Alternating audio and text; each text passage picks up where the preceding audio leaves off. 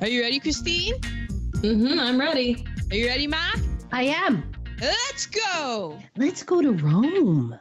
I'm ready to go find my bike. Uh, yeah. I I, wondered of you if- the whole time. I wondered if this was a triggering movie for you. Well, It was. we are I've doing had this. bicycle. I've had bicycle thievery in my life as well. It was I w- stressful. I wonder if- it was if- suspenseful. If anybody and- can guess, we're doing Relatable. 1948's The Bicycle oh. Thieves. This milestone in cinema history is a neo realistic Italian film about a man searching for his stolen bicycle in post World War II. I'm really interested in the particulars this week. The particulars Bicycle Thieves. It premiered in Italy on November 24th, 1948. Directed. Directed. Director. I apologize to any Italians because it's going to take everything within my being not to do this House of Gucci style. okay. Well, go ahead and do it. No, that's offensive to Italians. But I also apologize because you know that I can't read. But um, we have director Vittorio De That who was good. also did. Oh, there's so many vowels in this word. Su- Sushia, which was an honorary, which was the first film to win the honorary Academy Award or to be recognized by the Academy in 1946. He also did Yesterday, Today, and Tomorrow, and Il Gardino di Finzi, Cantini, which was the She's best. using her hands too. Say, they're gonna get me canceled here. Which was the best foreign language film. It this man's films help establish the best foreign language film uh, category in the Academy Awards Right. because I mean, what the Academy Awards started in the 20s, and all of this time they're just chugging along, just blum blum blum, American, American, American. Nothing else exists. Um, he also was nominated for Best Supporting Actor in 1957 for his uh, role in A Farewell to Arms. Uh-huh. So this man is just just making milestone film after milestone film, and then turning in ra- a rave performance in the film. The story is by Cesar Zavantini, who also did Sesucia, Umberto D, and The Children of Sanchez. Stop laughing at me, Ma. You're doing great. The screenplay is by Zaffadini, Vittorio De Sica, and five other writers. I was- Really? yeah, seven people Wow. wrote the were credited on the screenplay for this. Unfortunately, it, it I did not list their names. and it was based on Based on the 1946 novel Bicycle Yeah. Thieves by Luigi Ortolini. He wrote over 70 novels. Damn. Ah. The music Busy. is by Alessandro Cicognini, who scored over 100 films, including the 1953 score for Stazione Tormentini, which was Hmm. used in What's Eating Gilbert Grape. Oh, okay. He's known for his small ensembles and unusual instrumentation. The director of photography is Carlo Montuori. He did The Dance of Time, The White Primrose, and What Scoundrels Men Are. Amen. He also did a lot of Italian films, but as you can Those- tell, They're the ones you could pronounce. yes. Well done. The editor is by uh, it's edited by Eraldo da Roma, who also did Rome Open City, Germany, Year Zero, and Miracle in Milan. Starring Lamberto Maggiorani as Antonio Ricci. He's a non-actor, non-professional actor. He was Oh. actually a factory Wow. worker. Yeah. Yeah. He made for this film a thousand dollars, which what? Adjusted for Oh, inflation. that was good. Well, yeah, in 48. in 48 it was a thousand dollars but adjusted for inflation it, it's just shy of twelve thousand dollars which i don't even know if that's scale i didn't look that up if it was sag after what sag after scale is but it kind of seemed on one hand if you're a factory worker it seems like a lot of money but on the other hand knowing what these actors are out here making it, it's and i thought he get, gave a fantastic performance so it is kind of interesting. But he wasn't a member of SAG. no, but I but just as in comparison, Understood. because Understood. you know, I mean, he was still an actor. Like he carries this film. He definitely did an amazing job. With, this money, he bought his family furniture and they went on a vacation. And then he was laid off from his factory job because there the uh the supply or the demand for the factory, I think it was a furniture factory. I could have maybe I'm mistaken. Uh, don't quote me on that. But it dwindled, and so the the uh, bosses and stuff they were like, well, you made all of this money acting Oh, so wow. you're okay. So they laid him off. Hmm. But he he also appeared in a couple other films, such as 20 Years and Acting Bandit. So Wow. we have Enzo Staiola. Enzo. He is Bruno Ricci, the little boy, Antonio's son. Oh, so oh my good. God, he's adorable. He was also in The White Line, Black Feathers, and The Barefoot Contessa. The white line makes me think of a white Oh. line of cocaine. The. Barefoot Contessa? Yeah, the Barefoot Contessa. We have to do that because that has Ava Gardner in it. That's not. That's where she got her name from. She stole it? Everything is, you know, Huh. repurposed. All right, interesting. Didn't know that about her. We have. I was Leah- wondering where that came from since it's not in her name.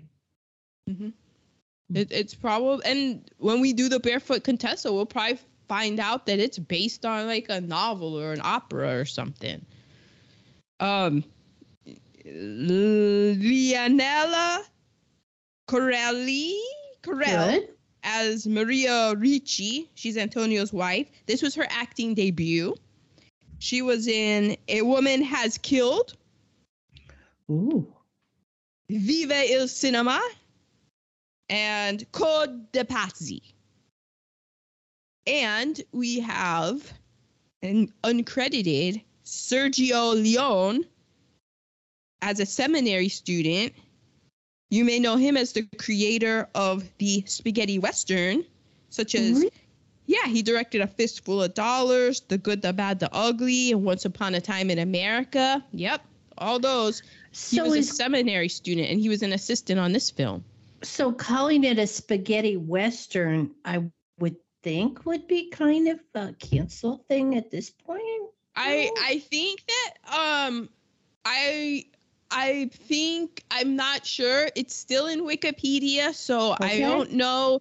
I uh, yeah, I could see how that would maybe be problematic, but maybe because I mean, like They did a just- really good job. And if I'm being uh, blunt about it, like Italians are considered white now, so it's it might be okay. Oh, Like not okay, but like on the list of things that we need to change what we're saying, like maybe spaghetti western is like down on the list. We we still have like other things to, to deal with. But maybe I'm wrong and and there are Italians who are like, "No, that is completely uh, con- totally offensive." And then I would stand corrected. It, it's up to the Italians to decide. Right. And maybe they're like, We're okay. uh, yeah, I mean, Are you guys Italian? There's no Ita- no is I Italian. Italian? No Italian. I think I have a. I think there's a slight percentage chance. When Ma's doing the thing, I'll look it up. I think I might be like 0.0 percent Italian. Hmm. So no. Simple on my side. Are you Italian, Teeny? No idea. Don't think so. I don't think so. Which is funny because I feel like growing up, you would, you know, little kids, you're like, what are you? Everybody would say Italian. Oh. I I didn't. I was like German. because people would say, you lie. Although I will Oh, say, But, but there's the Uncle Buster story, and I kind of feel like I'm I kind of am Italian based on the Uncle Buster story. okay. So uh, I guess I should, because the audience isn't gonna know. But my uncle Buster, he was my great uncle.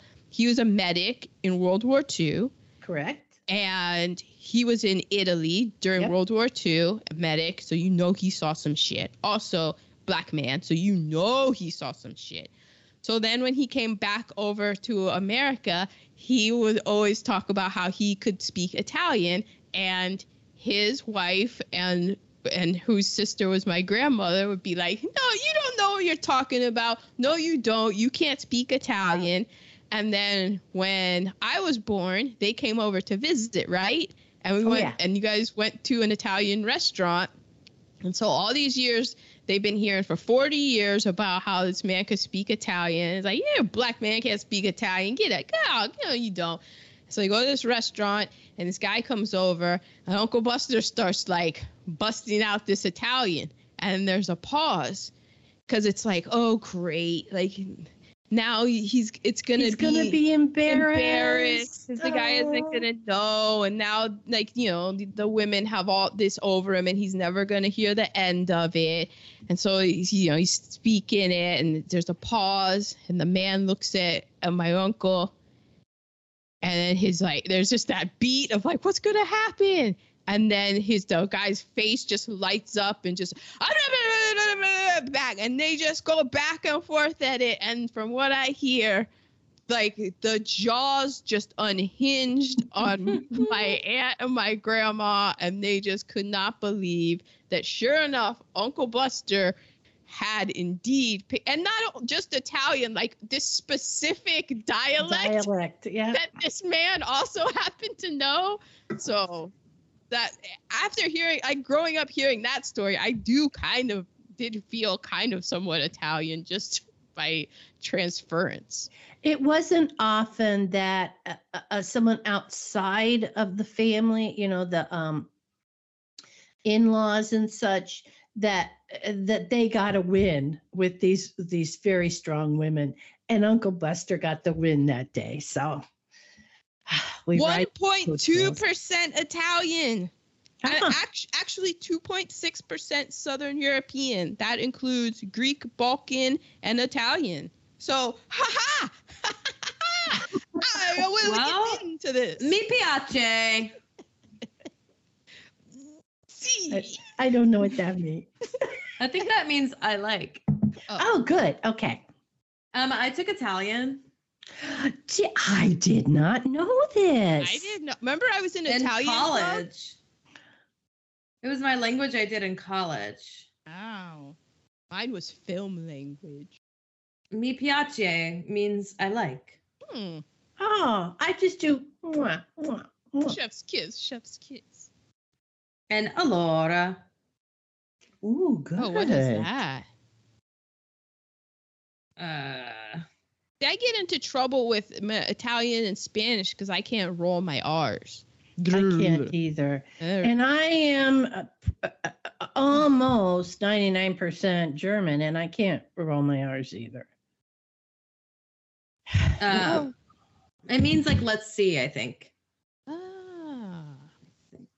Nice. I can't roll my R's. That's why Italian was good. You don't have to roll your R's. Oh, I thought you did. Oh, nice. Not really. Yes, that's why I went into But I was too busy reading to understand, to like pay attention to how they were saying things. Mm. Except for by bicicletta. bicicletta, bambino. I could say Bicycle child. Bicycle boy. Oh, that biciclette, biciclette, bic- how do you say it? Wasn't a butcher that. That was not how I was Uh, gonna pronounce it. Bicicletta. Bicicletta. Because the Oh. CI is the chi sound. Chi. Ah. Bicicletta. Ah, So okay. mi piace. C E C I is like the ch. ch- Ch sound. Yeah, Like Ricci. it's coming back to me. Yeah, Christina Ricci. Talk of me. And in, in this movie, Antonio. mi piace bicicletta. Wow, sounds good. I could order my lemon ice from the um, Italian Ice Man.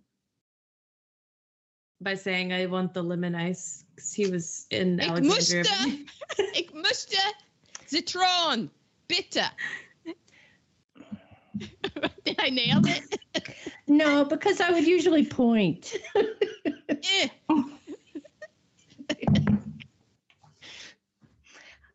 Anyway, was oh, is- is that the I'm Where are we? What are I'm we done with- talking about? I'm done with the particulars. particulars? Oh, okay, let me set the table. Oh wow, okay. This black and white film starts with tons of men on a bus who then go up a lot of steps into a building and then come down a lot of steps out of the building. They are looking for work. A man calls the name Ricci. He is given a job of pasting posters up on walls, but he needs a bicycle. He had earlier pawned his bicycle to feed his wife, young son, and baby. Bambino. So he's his wife washes and sells all of their bed linens so he can get his bicycle out of hock. What could go wrong? In a movie called Bicycle Thieves. Hmm. So we are to POC. You know what? I did spot one fellow who it is at the end of the movie when Ricci is giving Bruno the streetcar money to get on the streetcar when he's spoiler alert making a very big decision. By the way, this movie is part of the classic film canon, so I do recommend that you go watch it. It's on HBO Max. and It we'll good. it. Mhm. I agree. It, it's one of those films where you're like, all right, and then you watch it and you're like, yeah, there's a reason that yeah. this has At this first, rap. you're like, really? And I'm not taking a lot of no. Oh, yeah, this is a really good movie. Yeah. So there's this man who's he, you know how there's that thing of like old pictures and they talk about time travelers. They'll be like, oh, look at Keanu Reeves in this picture from the 1800s. You know, there's a man that walks down the street in this black suit, and the he looks black to me. He looks like he's on his way to a ballroom, like a ballroom in Harlem, to to do like you know, um, Paris is burning. Like I was gonna say Vogue, like he looked like he came out of a Vogue video, but since Vogue basically stole all of that from uh, the ballroom culture and Paris is burning, I, I changed it to that. He's just wearing this boxy black suit and it's open. It's got an open collar and he's walking down the sh- just in the back, walking down the street. And I'm like, I think that's a black man. I did a couple double takes on, uh, okay, spoiler. Stop now. Go and watch the movie and then come back. The actual bicycle thief, his hair. His hair, right? His hair was represented by. He was very in the Blake Griffin. He like looked in the Blake Griffin kind of category of. Mm, I, That's how I was. Sure. and So then there was another dude in there that that had very similar hair. So I was, yeah, hmm, I don't know, uh, uh, because it's black and white. You don't get a whole complexion issue, but I felt like uh, he could he could easily have been a mixed uh, a person of mixed parentage. Well, and then when we get into cast, there's which I guess we're at now, right? Yes, we are. So did you all notice the song that was sung in the not I wrote it down. I wrote it down. Well, Oh. most of the song, the guys they're in. The, that's when they they go into the the pizzeria. but it's not a but pizzeria. it's not a pizzeria. And it's it's a very uh it's a very important scene because it shows because in addition to power of caste i also had a category called power of class because class Yes. is so big in this Definitely. but this isn't cast because so in the it's a kind of a more upscale place than i think that antonio thought they they were going and just kind of seeing how the other half lives. And i think he also kind of wanted to show his son you know that these people aren't better than us. But it's there's a lot to get into and we'll, i'm sure we'll talk about it later because i have it later too. But meanwhile in the background there's a, an italian little band and they're playing and they're singing a song and that's not subtitled until it cuts to them. And basically i'm paraphrasing. Would you like me to read the Well, the I'll paraphrase the first part of it, and then I wrote down the quote of what we actually do read. But you go ahead, Ma. Okay, so the song starts out with you can explain it this way. Well, no, but but the song doesn't start out that way. That's the part that is translated for us. Oh, okay. He's singing pretty much like the entire time that the scene's going on, but he's singing in Italian, so we're not getting a translation unless Teeny was able to decipher what they were singing. Because then, like what you're saying is when it cuts to him, what was actually translated of this whole song. This is the part that is translated. You can explain it this way or explain it that way. Call him Cicio, only I'm not pronouncing it. Ciccio, Beppo. Ciccio or Antonio or I- Beppo. I paraphrase and put in Mike because Or- or there is there's a thing. Ciro. He's still a little black child. How did that? How did that happen? Oh my God, I completely missed that. Yes. Well, I had to stop it and Oh my rewind God. it. Yeah, oh. yeah.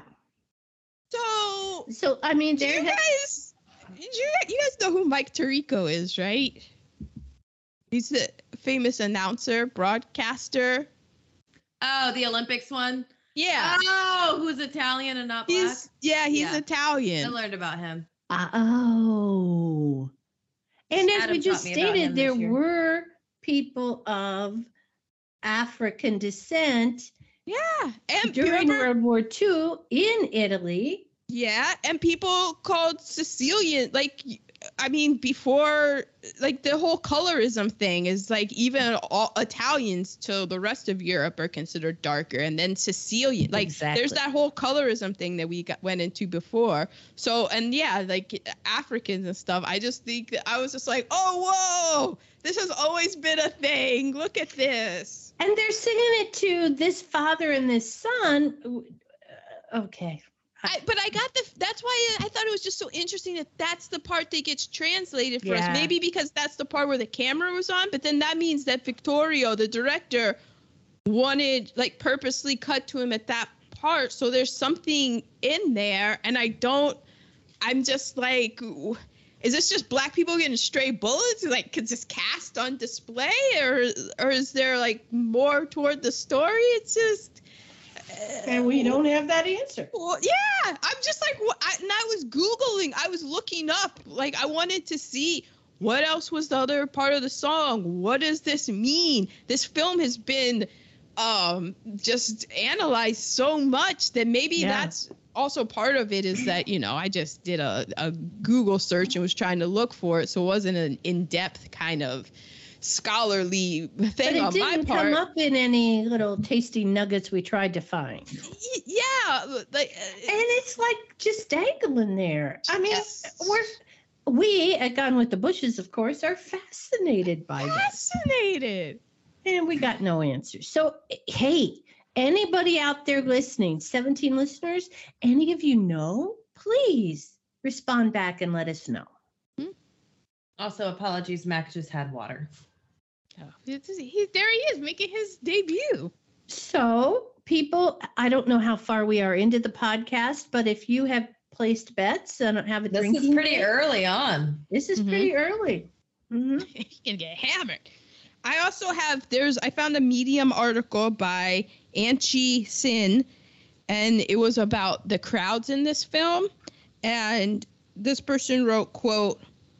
I thought this was a great quote. Quote, what society values is not the single truth, but the collaborative lies. Ooh. hmm And they specifically referenced in the film that of how Ricci gets no help when his bicycle is stolen. hmm In fact, he's thwarted because it's it's it's thieves in the plural. hmm Um, he gets no help when he sees the thief with the old man. And he's running and he's like, "Stop that guy!" hmm And then when he runs into the thief, then the the thieves like neighborhood turns on him, and they, Mhm. uh, you know, and then um when Ricci steals the bicycle, I mean, like a swarm, they all everybody busted out their running shoes and like tracked him down because he was a thief. So it's just interesting. And I think if you look at society, it's so true. I mean, you look at America with the race issue and slavery and how in the 1619 project and how it's just like, nah, we would much rather just be like, that was in the past, goodbye. No, Mm-hmm. not seeing how its tentacles have just crawled into No critical race theory here. No, no, no, no. So that's for. Does anybody else have anything for cast? I um I don't know if it's cat cast. I think it is that when all those people were applying for jobs, it was only men. There were no women applying for jobs. The women were lined up Oh, yeah, they had they to were trying to get buckets of water Yeah. to go and clean themselves, clean their homes, clean their sheets so they can sell them along with everybody else's. Uh, yeah. So, yeah. Yeah, the patriarchy. Mhm. Yeah, that's true. And then, so for power of class, I have man. There are so many linens in that pawn shop. It was like an Amazon warehouse. That man had to go and climb this huge ladder to put the linens up. And I was, go ahead, Ma. He was climbing what what I used to climb when I picked mushrooms. Um, when I was uh, when I was Sorry, in I'm sorry. What? Yeah. Okay. What? I was in college in the mountains of Kentucky in in the Daniel Boone National Forest, and there were caves where there were where they planted beds of mushrooms on these um, um, lay, layered. What help me? Like they it wasn't like the mushrooms were growing there they uh, like um actually it looks like the bed frames from the holocaust in the in the um Oh, like yeah, just like in the bunks, how it's just Yeah. stacks, stacks, like and there were there were four stacks and you would have to climb up there and pick your mushrooms and and then you had to cut the uh, the uh, roots off and you had to fill so many baskets in an hour and you'd have to call out uh, your supervisor's name minnie and your number one two four six you know every time you filled a basket You're like a real life migrant worker. i was a migrant worker for two weekends and then you were like, I am privileged. Excuse me. exactly. and I have to say, so college, it was only college women because it was only women working in those mines, in those caves.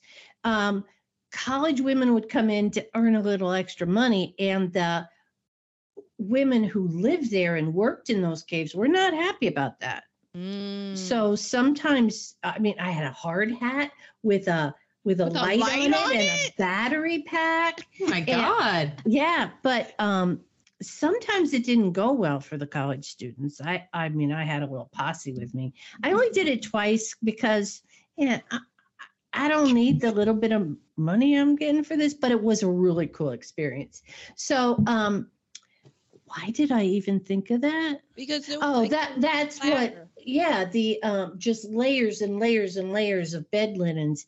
Then, when we were in Germany, early 80s, early 90s, you'd go to the flea markets, and that's where they'd be selling all this old bed linen, like the embroidered uh, pillowcases and all that was finally coming back to people who would pay for that. But those people didn't get what it was worth.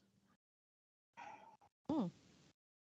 Um, I also have the whole That's all I thing of of like crabs in a barrel because it- like especially at the beginning Mhm. where it's like all of the men and they all wanted this job and th- then he was like oh he doesn't have a bicycle i have a bicycle that's mine you know um and then how you know the thief has nothing that's what they go to his house he like he, it's like four people in that one room you know Yeah. he's got nothing he's stealing from somebody who has nothing and then when he goes to steal he's stealing from somebody that has Exactly. nothing But this is what happens when society leaves you in a place where you got nothing and you Mhm. got to feed your family. What are you going to do? You're going to turn to crime because that's all there is. Right. And the restaurant scene, just with all of the other patrons, how they are. And uh, like another thing that just occurred to me that's more in, it's in class, but it's also in cast as far as like with this film, The Bicycle Thief, I feel like it just t- folds in nicely. And, and we've seen it so many times in America because that's what drugs are, Yes. you know, of exactly. Well this is a way for me to feed my family and i know it's it's illicit and i know it's hurting the community and stuff but like There's nothing else. uh, yeah i, oh, excuse me my family wasn't able to um speaking of somebody who was like in that like forced to do that like as that character because I, I my privileged ass is this does not apply to me but they would say like well no i don't have anything else I can do. My family was not afforded. I don't have uh, wealth that has accumulated because of the wealth. GI Bill and, and all that Right. kind of stuff. So I need to put food on the table. Okay, I can start slinging, and then I mean you could just listen to Pusha T and Jay Z, and there you go. That's that's how people fall into that and get into that game. I thought it was like the basically the same kind of story. So it's probably why this film is timeless. And the amount of bicycles at the like flea markets and the parts of the bicycles, they were all getting stolen all over the Mhm. place. hmm And the restaurant scene, as far as like power of class, that's just that right there. Because they're just Mhm. watching these people who are just eating, and it's like nothing to them. Order another bottle of wine, get another dessert, and this is that. This is a meal that they cannot. Antonio and Bruno can't afford really to be doing this, and I get So when he pushed later. his plate aside to to do some dis- I'm going, no, finish your plate first. And then. I was hoping that it was one of those situations where the restaurant was like only for an event. Like um, a lot of times we would go to a restaurant and they would say closed for a wedding reception or something. Or would it be though, Ma? Thinking like Well, I You was hoping that it was, and they were able to slip in, get to a table. Their table didn't have a tablecloth, but I was hoping that they were able to get in and just get some food on the upper classes di- a dime. But yeah. So we are to nerd alerts. I have none. I I have one actually after yours. Okay, I'll paint the picture in 1948. So, World War II had ended three years prior, so it's it's pretty fresh on everyone's mind. The first Kinsey report on sexual behavior in the human male is published in the United States. What does that mean? The Kinsey report, that was like that big um, sex report that they came out with. A and sex they made report? that yeah they made that show what was it called masters of sex was- Yes. Oh, it was a few years ago it was yeah that was oh like- I remember that. Oh, right, Yeah. right, okay. yeah it was like that big report of where they like finally talked to people and About sex, which had never Yeah. happened before. Yeah. all these things where they're like oh this is so taboo they're finding out like no everybody is into this like it, it just different things it's crazy Yeah. I feel like now it'd be so tame What was the year of that? 1948 Dang. Okay. yeah Because I feel like it wasn't until the 70s that actually you started talking a touch about sex. well that's when the This report is- came out That's- I was watching um confession tapes with a killer or whatever it is on Netflix. Uh have you guys watched that? They did there's a new I think it's new.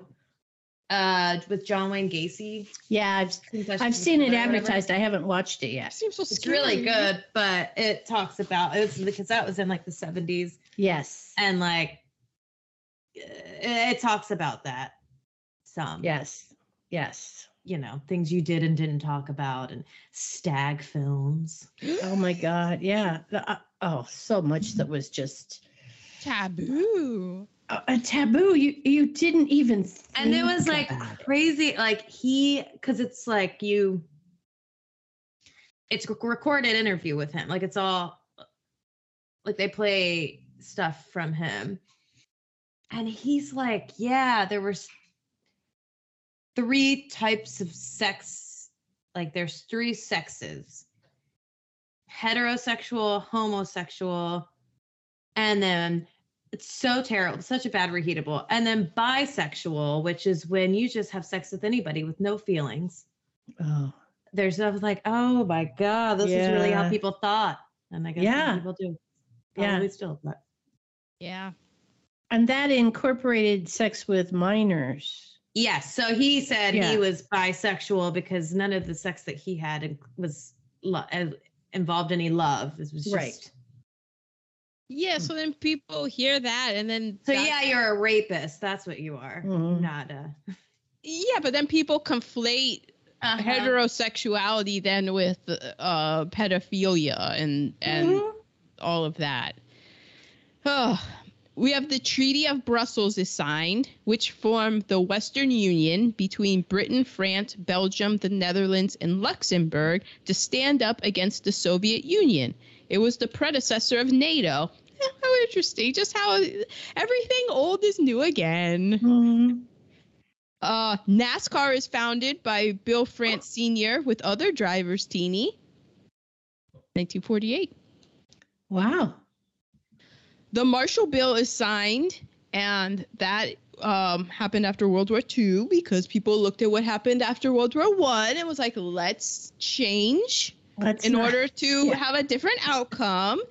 So they had $5 billion go to 16 different countries. We have the first democratic general elections with universal suffrage held in Italy, Wow. 1948. Okay. Because people might not realize this, but in Italy, Italy was part of the Axis powers. So they were with, you know, they they were lined up. Their lot was lined up with Hitler and um, with Japan in World War II because they had a fascist dictator named Benito Mussolini Yes, they did. and uh, he he thought he was like hot shit, and basically Hitler was just like, I can control this man, and so then like Germany ended up occupying Italy, and And he's yeah, going, what? What happened? uh, yeah. yeah, and it what happened? It didn't end up well for my man Benito. No, Um, but but as it you didn't need to. as you can see with Italy, it's kind of didn't end up well for Italy either. That's what this whole film's about. And then I found out about this. 1948, we had the oh, I forgot to look up how to say it. It's ACCRA riots, Accra riots. Accra was a British colony on the Gold Coast, which is in Africa. So a Uh-huh. British colony on the Gold Coast in Africa. Unarmed ex-servicemen from Accra who fought for the king in World War II just wanted their veteran benefits. Hey, we fought for the crown in World War II. Where where's our thank you? Where why are we not able to get what other people are getting? Cast. British also you, you you're colonizers. Um so they they went about this peacefully and it was broken up by the police unpeacefully. hmm Big surprise. Three leaders of the group were killed. And it is considered the straw that broke the camel's back, or as I like to refer to it as the, you know what, part of the Gold Coast, because that set in motion the process of the Gold Coast becoming the first African colony to achieve independence, which happened March 6th, 1957. And you might now know that first African colony as the country of Ghana. That's how Ghana became the first African colony to gain its independence from Britain in 1957. Because Ghana was giving England so much money. Ghana was, there's a reason why it's called the Gold Coast. Yeah. I Yeah. mean, there's a reason why, like, there's a reason why England was Hanging on. hanging on. Yeah, exactly. And I was like, all right, well, you're over here. We're fighting. We fought for you. You're going to get, you know what then? You know what you can do, England? Because we know what we can do. we know what we can do. And my final nerd alert for what happened in 1948, and I also I looked it up. I'm like one point something percent Ghanaian. Ghanaian. Mm-hmm. So Is that my how you people. say it? I don't know. I'm such a bad Ghanaian. Gan, gan, gan, ga, Ghan- Person descended from- from Ghana. Yeah, but you know what I remember? It kind of did sound familiar to me because I remember reading uh, one of Maya Angelou's books, and she talked. I I think it was Ghana that she went to because she spent a time in Africa, and I think that that that was like the country that she went to because it made sense. Like that she uh, apologize if it wasn't, but she spent time there in the '60s because that was the country that they had their independence. And so that was like a Mm. proven place for black people to be. And she loved it there because it was just like look at what we're doing and stuff. So it kind of did sound familiar to me. Mhm. and then my final nerd alert 1948 the executive order 9981 what is that? Well that was I believe that would be Truman. He signed it, and that officially ended segregation in the United States Armed Forces. Oh, thank God. So there, there That that solved every issue we ever had. and and with that, there went racism in America. That's right. Mhm. And They you did just- it all. You just had to you just had to wait three years after so many brave men and women fought for the country. Of like, you know what? We're gonna show them. I know that we said this in the in the Revolutionary War that we would show them and they would Mhm. recognize that we're Americans. I know we said in the War Then we- 12. This- yeah. I know then in the Civil War, like we Yeah. helped fight for our own freedom, and then I know I, I, I feel like there was like the Mexican American War because then we were called Buffalo Soldiers because of our hair, but we, we went with it because it was like, hey, they're looking at us in uniform. And then I know there was World War One, but then you know they burned down Tulsa, and this this is gonna be what this is gonna finally does it. it. Yeah. This is what will fix it. They will finally see. Hallelujah. Teeny, your nerd alert. Yes. So, I wanted to talk about how to properly lock up your bicycle. Mm-hmm. Ah, you know what? This might be the best nerd alert ever because all of my family has been involved with bicycle thievery. and it Yep. all had to do in my case i just forgot Yeah. I mean, in this guy's case, he was using the unsecure method of having a child watch his Yes. bike. Yes. Never a good idea. it wasn't even a child at that point he left his kid at the gas station he just propped his bike up by the wall Yeah, and he said, Because "Hey, kid, right watch there. it." Oh, yeah, when it got stolen. Yeah. that's true. Yeah, why wouldn't you lock your bike up with? I mean, okay. Um, maybe they didn't have bike locks back then. Yeah, they did. The other bikes were locked up. Um, okay. So there's two things you need to know. Number one is where, and number two is Mm. how. Mhm. Mhm. The first place is the the first rule is the rule where we went wrong. Um, choose a busy place. We Mm. went on a side street. oh no But like not only a side Ah. street, like a pretty shady side street. oh Bad idea. yeah yeah yeah Um, you- you- Yeah. So you need a busy place.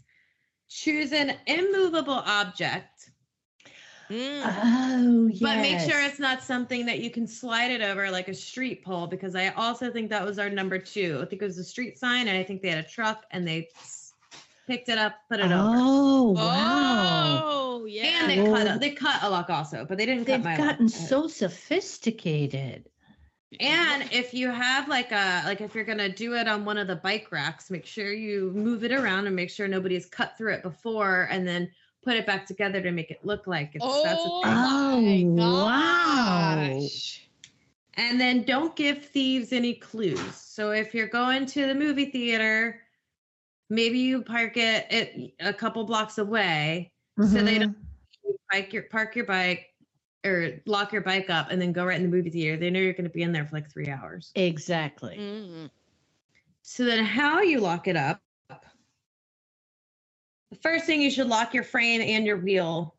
You always want to make sure the frame is locked. Mm-hmm. Mm. Because they can always get another wheel. And if you don't get the wheel, yeah, but if you don't have the wheel locked, they could take that.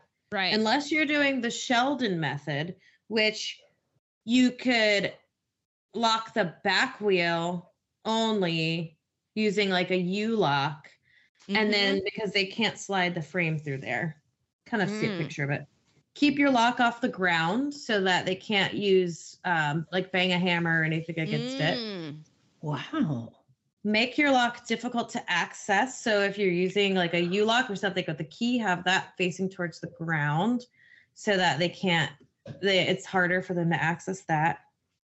And then fill as much of the inside space of the lock as possible so that they can't get tools inside to like pry it open. Wow. Oh. Okay. And then finally, make sure you have renter's insurance Yes. in case your bike does get stolen. It will cover it. Because it's going to happen. Yeah. Luckily, I didn't have renter's insurance, but for my bike, it was a seventy dollar Walmart Mount Huffy, sp- no Mount Fury special, and I was so I I it was my first day with it. My friend Metal Jim Roman took me to Walmart to get a bike and got it. And my first, the next, that was like Sunday. The next day, Monday, I went to my class and I was so excited. I don't even know what happened. I was, I was very nervous in my early 20s. I was just a very nervous person. And I guess I, I locked everything. I just didn't lock it to anything. it was, it was in the bike rack and it was all locked up but i just forgot the that final thing of like uh, securing it through that and i came out and my bike was gone and i was so disappointed in myself remember ma i called home crying because about this $70 bike and you guys are like just go get another one and i was just so i was like no how can i be trusted how can I how can I go on? I can't this is how did I do this? I'm at a private Ivy League adjacent institution and I can't manage to lock up a $70 bicycle. The shame And who wants a $70 family. bicycle? I, I know, right? And so then I went, and then you can best be sure that that $70 bicycle was super locked until my last day at Drexel. I just left it unlocked and walked away. But by then, the front brake didn't work. It didn't even have a It is- pedal on the left pedal. Purpose. Yeah. Yeah. And I just walked away, and I was like, good riddance, bicycle. That's right. Don't have to worry about taking that home. Yeah, I left it in the same place that the first one got um stolen. It was, it was just a very roundabout moment. Okay, so we are to our negative reheatables. Unless you want to know about um Italian neorealism. Please Oh. enlighten us. Okay, so it was officially started by Roberto Rossellini with his 1945 film Rome Open City. Um, this this De Sica was a leading figure in the Italian neorealist movement. Um, it's also known as the Golden Age. It was a national film movement with stories focusing on the poor and working class. It was they were all shot on location with non-professional actors and would deal with the tough post World War II um, lifestyle and the moral conditions in Italy You had poverty, oppression, injustice, and desperation. I mentioned Not just Mus- in Italy. I mean, you had that in every uh, Western European country that had been affected by the war. But this I'm doing Italian neorealism. Exactly. So it's, it's focused on that. Um, Mussolini, he was a fascist, as I mentioned. And so um, when the government fell, the Italian film industry was also left in shambles. And the studios had been decimated and damaged by war. So they couldn't film inside the studios, even if they wanted to, because they didn't exist.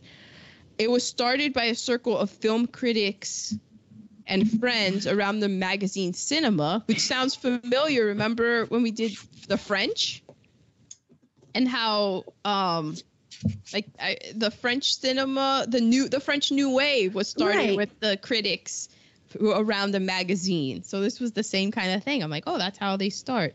And then it declined in the early 50s because poverty and despair were demoralizing. Yeah, yeah people so were like, yeah, I don't really want to Really? this. Yeah.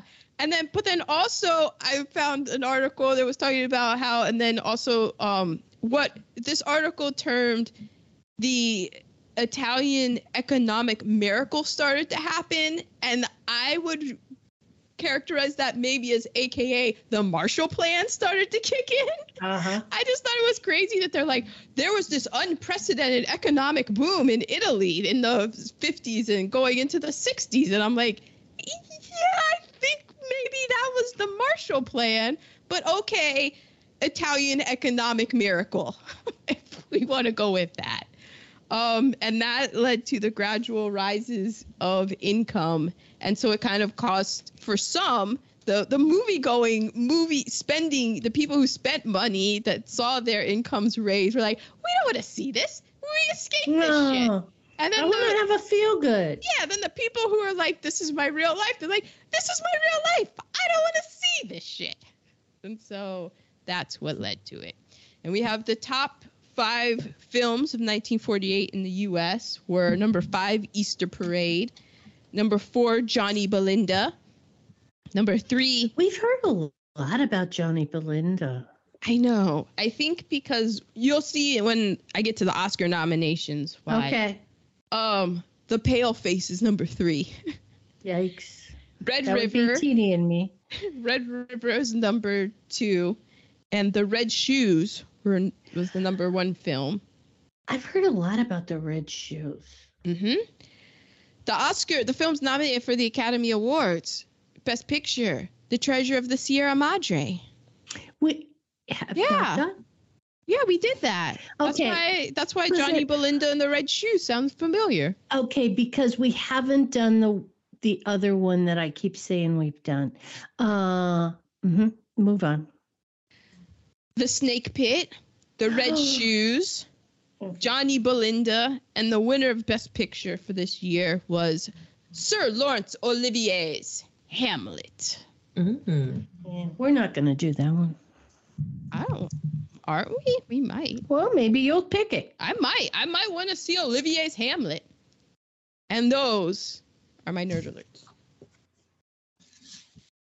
So now we are two negative reheatables. Yes. the movie starts out and and it, it's all black and white and it's very okay so um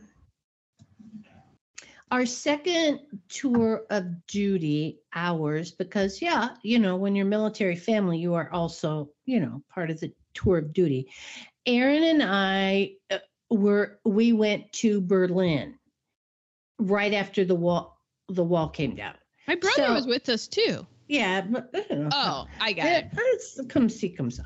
And so we were in what was originally called what was eh, West Germany, you know, the the Allies side, and we went to East Germany into Berlin, and everything was like black and white. It was like this movie. It got gray real quick. And, and there were still like machine gun fire holes in the sides of the buildings and still destruction from the war. Um, I wonder where I was going with this. Well, there was that that famous church in Berlin that was bombed out that I loved. There was like a monument to the war just in Berlin of like this beautiful church, just half of it bombed. Of like, hey, look at our past mistakes. Yeah, let's yeah. not repeat them.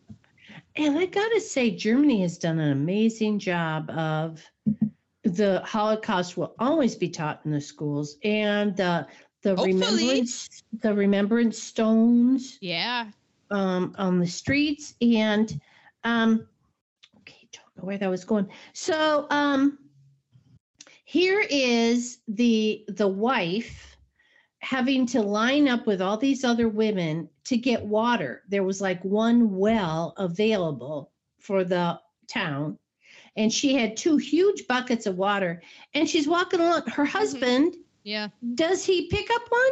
No, Yeah, dick. no. Forever until she has to come down a hill. And, And then he so, unless one. she is, unless she's an independent woman and she don't need no help from a man. She was glad to hand that over when he finally offered going down the hill. Yeah, but I get the feeling that maybe She that this has seemed like a very in my independent life, woman. but maybe like somebody tried to say that's a little too heavy for you one time. Ah. I see your point, Not- Amy, but Yeah, I like have I'm. Yeah, I have evidence that I think will support the. I don't think she was. I just, Yeah. you know. It could be given the benefit of the doubt. We don't know their relationship. You know, exactly. It, it- exactly. it could didn't just just to in the neo realist watching it. Gotta say, didn't look too good from a man. It was not a good take on his part. Um, the pedo, the pedo, pedio, pedo at the market. the du- pedophile. yeah, Yeah. Mm. and, and uh, okay, uh, The John that Wayne tan- Gacy. On the Oh. tangent, yes. Yeah. Like, dude had his little son with him the whole time. Son, six years old most. Yeah. But he's a little man. He's seen a lot. He has, but aren't you going to kind of look out for him a little bit? That little guy was on his own so much in this film, just trying to catch up with dad. Yeah, well, I have. We're just ringing up the tallies for old Antonio. I'm just Yeah. Antonio. A lot of examples of old Antonio being off in his own little world. Yeah, often his, I am supposed to be the breadwinner of this family and I can't support them. And so everything else is going to hell until I can. I mean, I'm just letting everything else fall through the cracks. Um, hitting Bruno? How dare he Dare he slap that adorable face. slap that face Yeah. of that little boy? And then we're calling that one uh, dude ugly. He Oh, goes yeah. to the, to the ultimate shyster. I'm sure that that's a negative term. She was right though. She said when he went to her because he doubted her, and then he was at his last straw, and he went to because his wife was going to her, and he was like, "I have nothing left. I let me see what this woman tells me." Cuts in line, which again is a common in theme line. for, mm-hmm. for this man Ricci, And the women Antonio. let him do it. And then she says, it will either happen right away or it will never happen. And who does he see the minute he leaves her apartment? Right in front of him. It was the thief. The bicycle thief. Yes. Questionable hair. Yes. Okay. Yeah, but just saying, dude, But yeah. you're ugly. But okay, but he needed to hear that because he was obviously um like hung up on a woman who was not into him at all. And But so there there other ways? Yeah, but he wasn't hearing that. So maybe who knows? How, yeah. how many times he'd been there. Exactly. Exactly. And she finally went, okay, I've been nice. I've been nice. I've been kind of, okay, dude. You're ugly. You ugly. U G L Y, you ugly. But it, but yeah, I thought the same thing. I was like, I don't think he's ugly. Uh, he wasn't like uh yeah, Brad you're- Pitt, but No, but he wasn't ugly. no, like he didn't have he wasn't disformed in any way. Okay, so those were my negatives. I'm ready to hear others. This is negative because just going from the movie last week that we watched to the Coda. first line, yes, to the first line in this movie being, "They called you. Are you deaf?" Oh, good point. Very good, point. job, Good Teeny. point. Uh, how I wrote, "How the fuck you drive her on that bike?" So dangerous. Ex- So and how dangerous. uncomfortable. Yeah, well, yeah, I don't know, but if Have- you could get around on one bike, that'd be great. But have you Yeah. ever ridden on? You see it a lot on on handlebars. Has anybody ridden on handlebars? I haven't. It always seems so I have dangerous. seen- I have seen people coming down the Williamsburg Bridge on handlebars, and it's terrifying. Yeah. Not these hips. These hips are not fitting in handlebars. The other week when Yeah, we were on a bike ride, Adam and I were coming home from somewhere and it was busy in the bike lane, very nice day. And there were these two, like, I hate to be someone who shits on city bikers because I, I took one myself last night. But there were these two people on city bikes, did not know what they were doing. One Mm. girl was on her phone, and then they were trying Oh. then they were trying to hold hands in the bike lane, oh, come going so on. slow. No, you can't I do that. You're sharing a bike. What more do you need? No, they had two separate bikes. No, they're Oh, separate they were bikes. holding Hold- hands. Oh, And they were holding hands, yeah. That is, that seems like a, a red flag of a toxic relationship right there. Yeah. yeah, you- somebody is too needy. Yeah. Yeah. Reevaluations need to be had. Um, telling a stranger or even worse, a kid to watch anything. Exactly. Yes, adults should never be asking children for help. Right? Um, Cra- right. right. Crowded tra- yeah. Super crowded transit to the point where you're like shoving on like sardines. I sardines. know. Mhm. And then slapping kids. Ah, yeah. Just There are so many kids in my past. that you wanted to slap. I seriously had to work hard not to. But guess what? I did. You did. I was able to do that. I mean, I know that my brother mouthed off a couple of times, and you did, Did not I slap him No. when he dropped one of my two bottles of Avion. mixed bubbly water in you Berlin? You did not. You I did, not. not. You just merely walked away. just. and you are probably the only reason he is still alive today. Yes, I was like, I don't want to witness my brother die. This is a very famous Berlin trip. We've already mentioned it. Also, the trip where my mother almost killed my brother. Also, the trip where my nose would not stop bleeding. Yeah. Yeah. The Sure. trip where your brother almost, you know, jumped himself out of a window in the room. Mm-hmm. The trip where you were probably the first time you ever saw a full male anatomy. No, that was Babs. I didn't see Oh, it. that was Babs. Okay. Yeah. So darn. There we go. Okay. I have just the amount of people just standing in the middle of the street in Rome Yeah.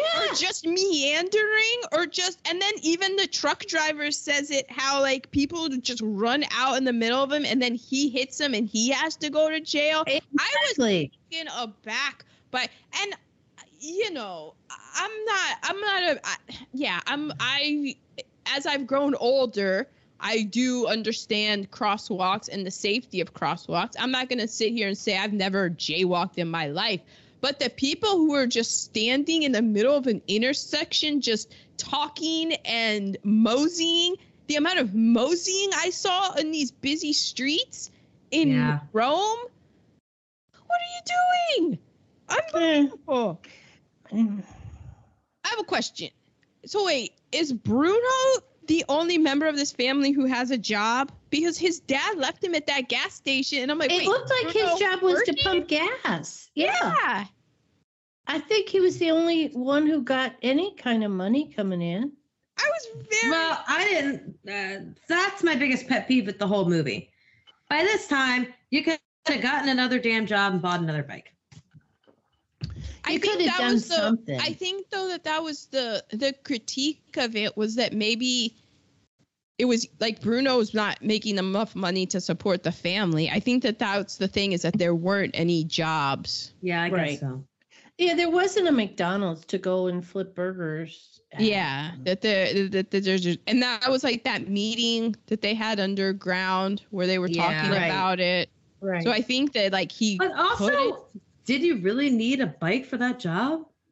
yeah, why did you? I need thought that bike? was You a little rough. walked If you wanted to walk for a couple of days, it would have been tough. I think it's the Well- productivity. I think that it's the, the like the Oh. Yeah, like, Amazon yeah. nation of it of like because no Ride the like- bus. He wasn't very good at it either. I'm just gonna say.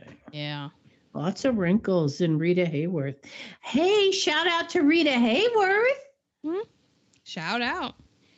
So there's this. Did you guys read or hear about this article that came out this week or in the past couple of weeks in the Atlantic about um, why it's like why teenagers are so sad.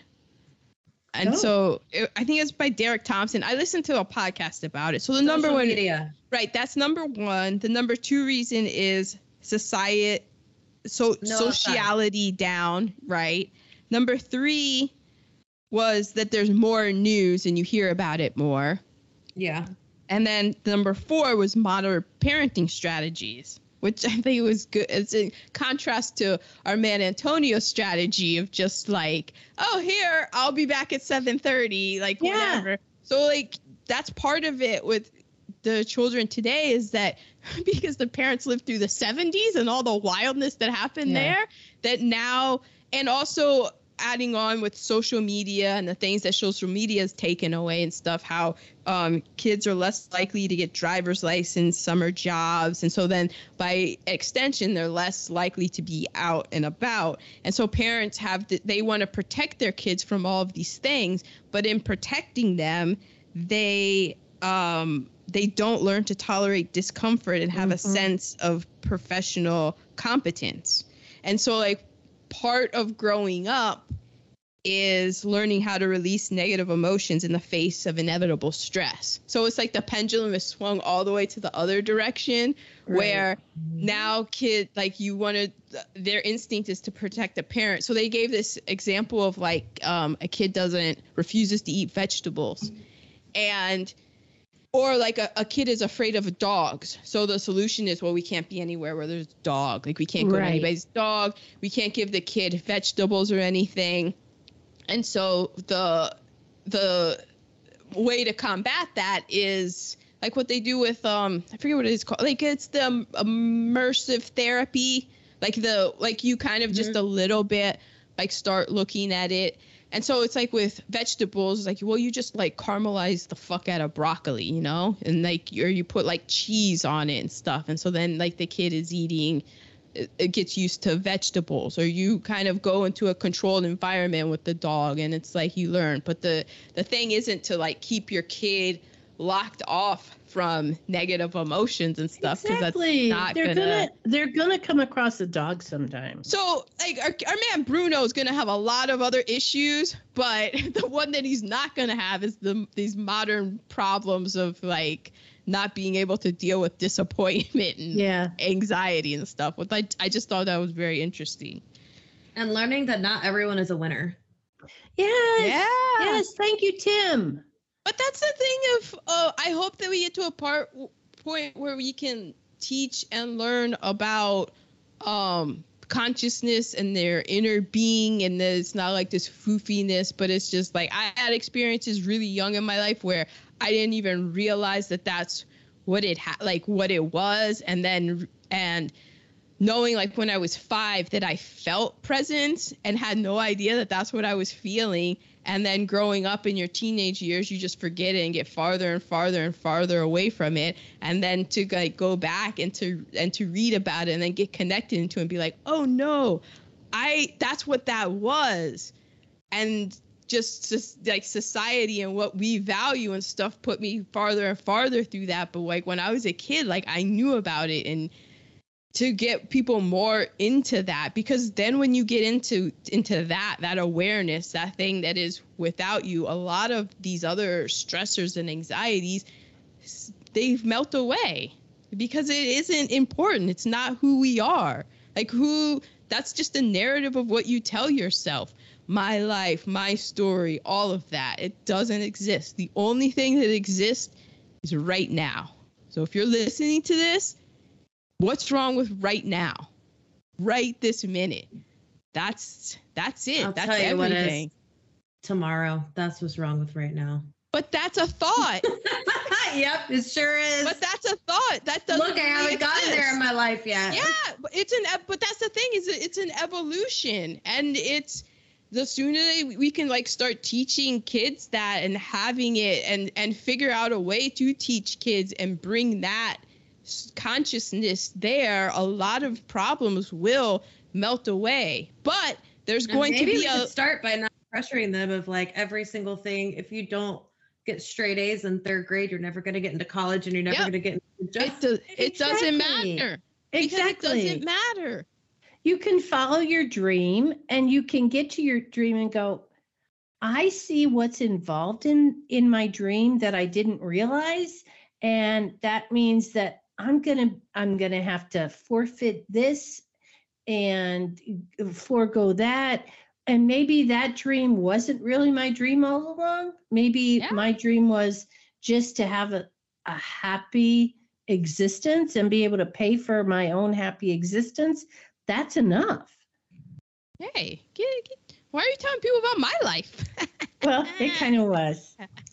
but but it, it it is. It's it's just it's it's very wild. But it's also uh, it's a practice because it is and that's something that I was listening to uh what's the guy that did the big short and the blind side. He has a new podcast season and it was talking about probability and how we as humans aren't we're programmed for we want it it's black and white we want it to be this or Mhm. that binary and so we don't do well with probability and all of Mhm. that thing so like consciousness like and i listen to these eckhart tolle things and it's it's it's the same thing over and over again but you have to hear the same thing over and over again because our minds we want it to be this goal that we achieve and it's not it's this constant you just have to constantly be coming back to it and it's not this you don't just achieve it and that's something that we're not programmed to accept i also have the, those uniforms seem really hot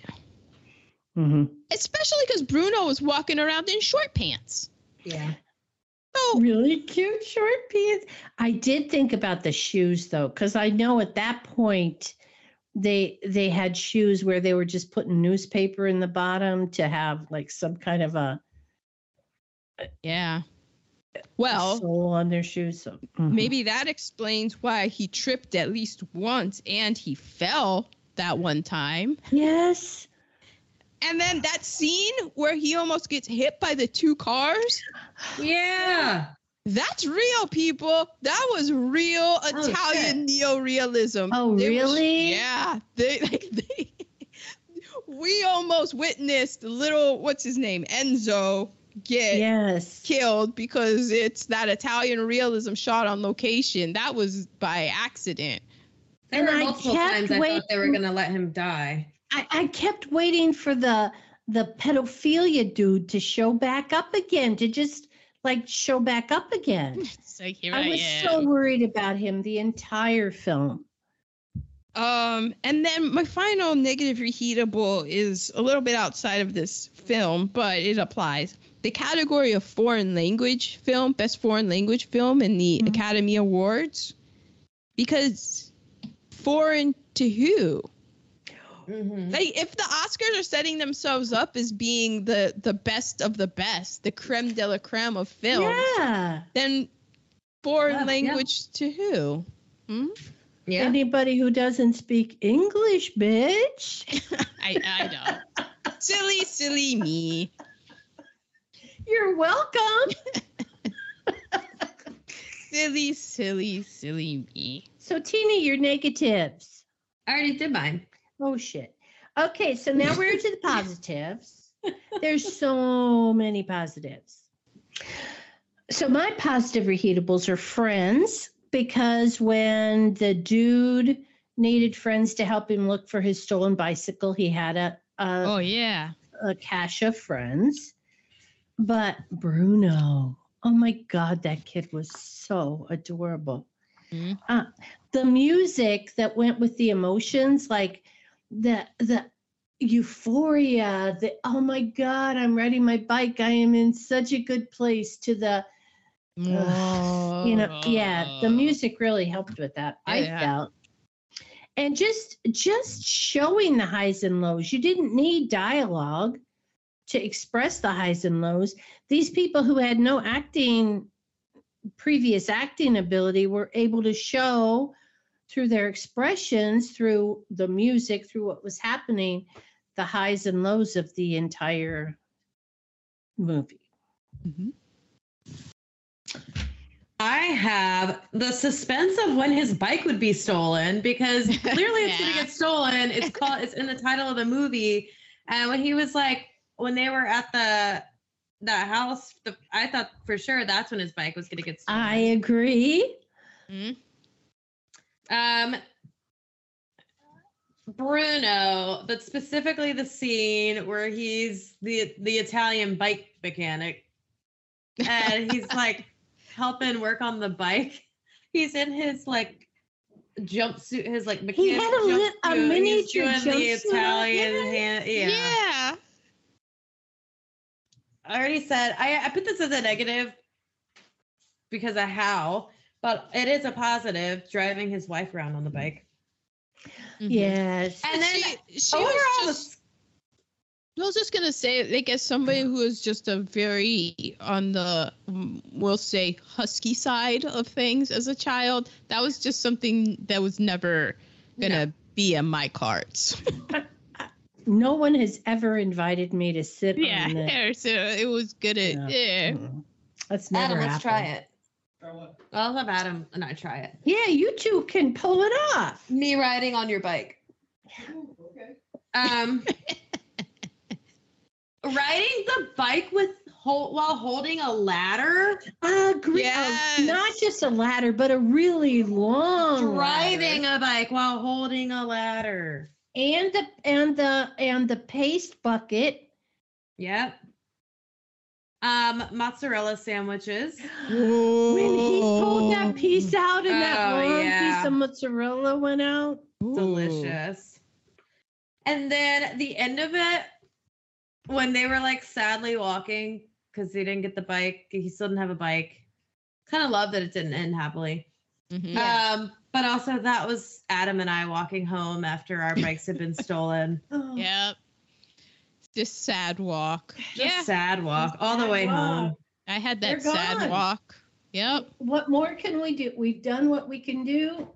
Just that horrible Adam, feeling. Adam holding his helmet because at least they left that.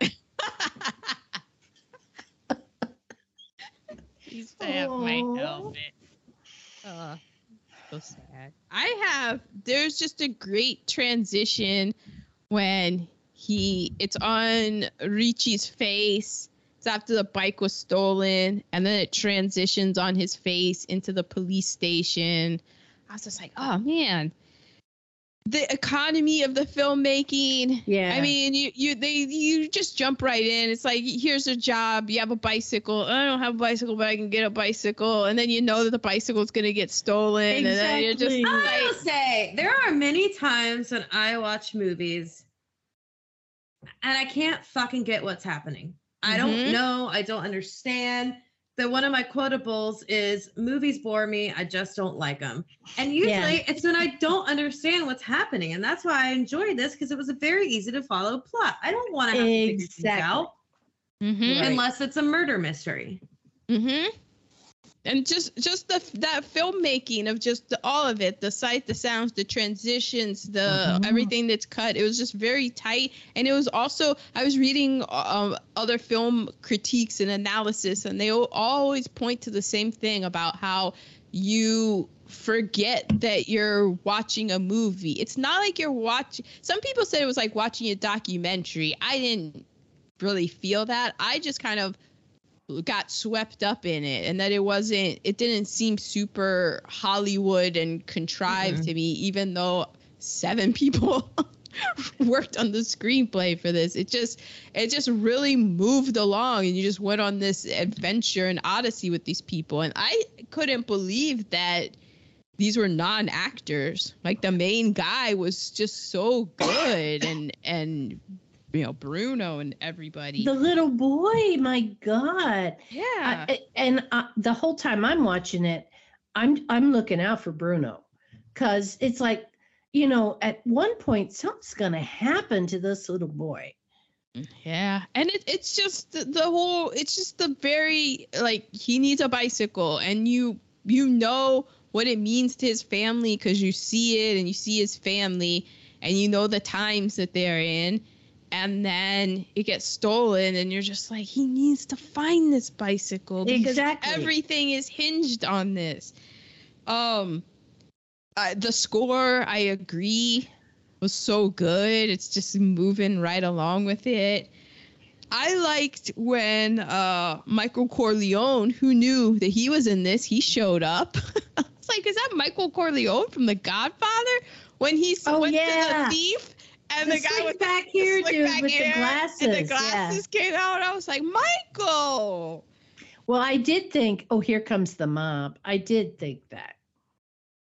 I Sorry, sorry, Italian Americans. The mob But- doesn't show up in every part of your life. but it was an organized thievery. Like the guy was Yeah. working with people. And I didn't notice it until I read an article about it. But remember when he goes to the, you know, the thief with the kinky-ish hair, Mhm. and that there's a guy and has a baby that comes out, and then he turns around. That that was the guy that was his his compatriot. Because remember how the guy Mhm. was standing next to the bike, and the other guy went and took it. Which also was interesting. How the man with like didn't he seem to have some sort of limp or some sort of physical uh restrictiveness and how he was the one that had to steal the bike and rode off into the sunset? But then the, the like more able-bodied man was just posted up and so Mhm. then and he stops him. He's like hey what happened? And then he's the one that runs and gets on the car and was like oh he went to the tunnel that was i think the guy with the baby that comes out to see the commotion and then you see like oh he this guy has nothing either but it was an orchestrated crime thing you Mhm. know That's why Um, it's thieves, plural. hmm And more on that later. The you already mentioned it, the fried mozzarella. Oh my God, the fried mozzarella. Oh. Okay, Okay. that's what I have. So we're to quotables. Why kill myself worrying when I'll end up just as dead anyway? I mean, Yeah, I that's a good one. it was awesome, except the very next thing is he goes into this restaurant and just goes to spend a lot of money that maybe he doesn't Did- have to spend. And may I share again? He and his son, okay, they they have spent their time trying to find the bicycle. He's got a wife at home that isn't sharing this mozzarella sandwich. Uh, she's just she's keeping the whole family afloat. And again, they go in this little place, and the father said, Let's forget everything and get drunk. And he gives his little son wine. A lot of wine, not a sip of wine. I would get sips of wine. They he poured him a nice continental Yeah. pour. It, it wasn't, and he didn't get a half carafe, he got a full carafe. Yeah, he did. And wasn't there something where he said like, "We're men, we can do whatever we want"? Yeah. Yeah. Mhm. Yeah. Okay, and then my my other was the uh, the song that has already been discussed. Yes. Um, why kill myself worrying when I'll end up dead anyway is a Mhm. candidate for the quote of the year for me. Oh, I yeah, that's true. I already said movies bore me. I just don't like them. Yeah, here she is. Yeah, I know. podcast. On a I've movie changed. podcast. Well, and that's why I love this uh, hour 33 minutes. I forgot to Mhm. mention that in my positives. Can't beat it. Mhm. Exactly. Uh, there is a cure for everything except death. Mm. Yep. And then either you'll either you find it right away or you'll never see it again. Mm-hmm. But they're missing bikes. Applicable to so many things in your life. I have. Don't cry. You look like a little girl. Remember? Ricci's friend said that to the wife when she was like, "The bicycle stolen? What?" Yeah. Like, don't cry. You look like a little girl. I'm sorry. My whole life has been ripped out from under me, but yeah, okay, call me a little when they girl. were and then when they were leaving and walking out, I had the thought, do you think that Maria is thinking to herself like, man, like what if Maria was seeing two guys and she chose Antonio and she's having this moment walking back of like, I made a horrible I mistake. made a horrible mistake. I could have been in the restaurant eating real pasta. that Michael Corleone. um, I know people are gonna be mad because I I don't know my Godfather. They're like, Mike, there's no way Michael Corleone was born. Blah blah blah. That day. I don't know. Just having fun. Um, and when this was when my this is my my Adam Bush uh favorite part. Did he see this? I'm I'm guessing he didn't see, watch this movie, but I would tell you this would be his favorite part. When Bruno fell in the street. Just the fall in the street is his favorite part. But then he gets uh, his father's like, "What happened to you?" And he goes, "I fell." And you pay no attention to me. It's like I fell, and then and it's like in all the rain and stuff because it's pouring, and then he takes out his little handkerchief and like wipes himself down, and then he uses that little handkerchief when he like sees his father like disappoint him and shatter his little Bruno soul forever because he witnesses his father try to steal a bicycle and he's walking with his father and he, he just has his little handkerchief wiping away his little tears. Oh, that mean, Bruno. I mean, that is like, oh my God, that's the epitome of just, as the parent, you're just totally ashamed that your child had to witness this. And as a child, you're just totally devastated that your father was brought to this. Oh, Yeah. Oh.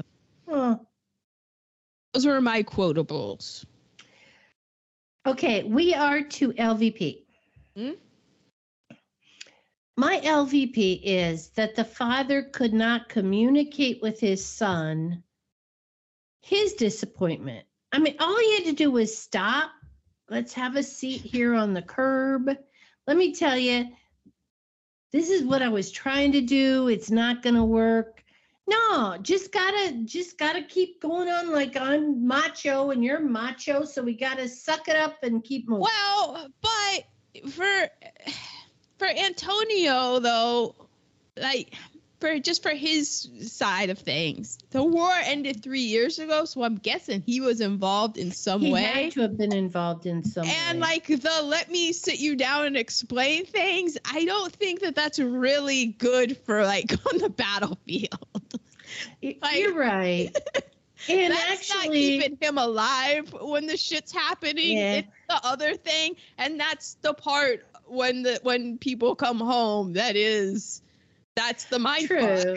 of Because because your father didn't explain that. He just said when we're next to this airline, listen to me and don't pay attention to anything else. Yeah. Well, no, he never even said that this airline. It was the full stop.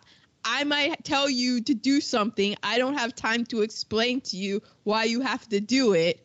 You just have to do it. And then it was news later. He would be, see, that's why when I tell you to do something, I don't have time to explain to you why I need it done. I need you to do it, and it's because of those situations. Also, don't kick random things in the street. They could be a bomb and blow your ass up. Other LVPs. Mine is stealing bikes. Yes, it would be. And that's so perfect for because you've been a part of that. And it wasn't it crazy just the whole um economy, like the the the underground economy of the parts. Of You know, the- bicycles. Yeah, the belts. We're not even talking about the frames. people who had the cars, because those were the upper echelon of people. Uh, this is just the bike economy. Mhm, The tires, the parts, the bells, the mhm. yeah, gears, the yeah. Because that was their whole plan is like, all right, well, they've stripped it for parts. We'll just go and find all the parts and put your bike back together. I mean, but it did make sense, kind. I mean, I, I got where it made sense. Because they were like, your bike's been stripped for parts. We'll just Yeah. go to where the parts are and put it together. Eh, eh, I mean, A chop shop for bikes. I have, okay. So I have honorable mention me because I can't spell thief. The whole time I'm writing up my notes. Just EI. like like I've never heard I before E except after C. Just the whole time. Just look at wow. It was just a wow. And these computer you know what I'm the amount it just refused to acknowledge thief and thieves. You know what I was trying to type. Exactly. That's on me. And then I have the honorary mention of the pedophile. It's just yeah. but somebody Brown glasses, really? They pointed out though that like the pedophile, how he was upper class, well dressed. Like that was Yeah. a, another classism. yeah. Uh, you know, the corrupt society. Like, you know, basically they're a victim of society, inept policing. Although I kind of understand because it's a bicycle, but then also like the police weren't of any help. And he's like, oh yeah, he stole it. And then it's like, oh well, let's see. He's innocent if we don't find it in his one room. The, the bike's not gonna Yeah. be there. Come Yeah. on. But this might be a hot take. My MV, my LVP of this film, Antonio Ricci. When we Yeah. first when we first meet him, he's not in line with the rest of the men looking for a job. He only gets his job because his friend hears them say his name and goes and gets him. And Gets where is him. he? I don't know. What is he doing? He's laying down in the dirt. I don't know what this man is doing. Meanwhile, we his wife is getting all of the water, taking care of all those things. So I'm like, what are you doing, buddy? Um when his bike is stolen. Now, I on one hand I could see how he was so in his own mind that he's just walking along and doesn't see this long ass line of people waiting to get on the bus. Yeah. But what he is this does it. cutting in line shit? This mother, because I was going to give him the benefit of the doubt because uh, I've done that where I've, you know, I'm in my own mind and stuff, and there's a gap, and you think like, oh, you're getting in line, and then you, they're like, excuse Oh, me, and you once- look. uh, when it sorry my friends blair nori and i were in chicago a few years ago and it was winter time january. So we were like let's go ice skating underneath the bean. That'll be fun. Funny. Um and we were like holy shit that was fast. We walked right up and got our skates and everything. And we got onto the ice. The line was wrapped around. I think we just accidentally like walked up and the person was like, Yep, come on in. I was like, Oh, oops. We totally got the Mhm. line. But I mean, had we seen the line, we would have been like, fuck this, let's not do it. So Right. And I've been in Adam that. and I did that going out to Los Angeles the first Thanksgiving. We were flying out of BWI and the line was out the wazoo and there was this huge gap in the line because the the next person was a woman with like several toddlers and we just kind of got in the line and I said to Adam, do Don't. look behind you, do not make eye contact. We are just going to stay here. Oh my! It's always the ones closest to you. Well, Yep, okay. we so I did was, that. I was gonna give Antonio the benefit of the doubt, but then like the people they weren't they were unlike the people that y'all cut in line because they were very vocal Yeah, and they were, were. like, no, get back. Oh, no, and then don't. But then he kept trying to cut into the line and kept getting pushed back. And then we even mentioned it when they went to the um to the the like uh, the lady who could see all. Yeah. And um they were cut and, and like Bruno was like, "Oh, there's a line. Let, like there's a space. Let's go." And he like cuts that line. He had this whole thing of cutting a line, which I did not think was a very I'm not a- good. I'm- yeah, I'm I'm not a fan, although I did do it, but I'm not a fan of that. And I wonder, did he think? But then it, it it's proven wrong because later when he cuts in the line at that person's house. But I wondered in that time, did he think his uniform gave him a certain sense of privilege, like he could cut in front of all those people? I don't know. I think his maleness gave him that privilege.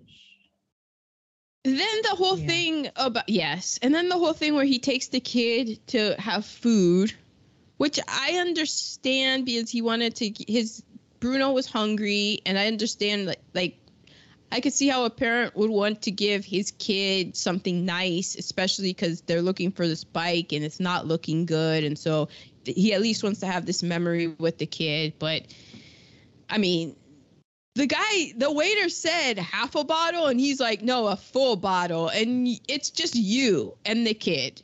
Uh, so the decision making on Antonio Ricci's part at this point, and then he's like, save room for dessert. It's like, what are you doing? Exactly. And then Your he- wife is at home hungry with her infant. Yes. And then he's going through the whole thing about like here, Bruno, write this down, and he's gonna tell him what he, what how much money he was gonna make and the overtime. Not once did I hear him mention anything about the taxes. They like, oh, Italy doesn't have taxes or any of the money that's going to be coming out of that because anybody who works knows there's the amount of money that you make. And then what uh health care, dental care, your 401k, all the taxes for all the different municipalities that need to be paid. I'm like, you're just you're just looking at a gross income. What are you doing? So all of that just made me seem like uh, my man Antonio was just a dreamer, and Yes. I was, Yeah. yeah, He Antonio had a one-track mind, and post-war Italy, you needed to have at least three tracks going on. yeah, just just not a real go getter. I'm just Maria's just like ah, Beppo. What's Yeah. Beppo doing now? Okay, my MVP is that nothing happened to Bruno because I kept waiting for him to get hit by a car. The PD, the Pedio- why pedophilia are you dude was gonna come back. Why do you keep calling him a pedophile? I don't What know. I, I feel like that's because I listen to British TV. Um, yeah. Actually, I wrote down PDO and crossed out the I. but yes, so my MVP is uh, that nothing bad happened to Bruno because that, that, we was know gonna of. absolutely kill me. You know when the when the the child is drowning in the whatever Oh, you thought for Bob, sure yeah. it was I Bruno. was I thought for sure sure that it was Bruno. Bruno. Yeah. Oh man, so did so did Antonio after. Oh, another thing is because he slapped his son. Yes. And uh, look, I mean, I know that people, children are little people, and we're not supposed to hit them. But some, I, it's tough because there are certain uh, things where maybe.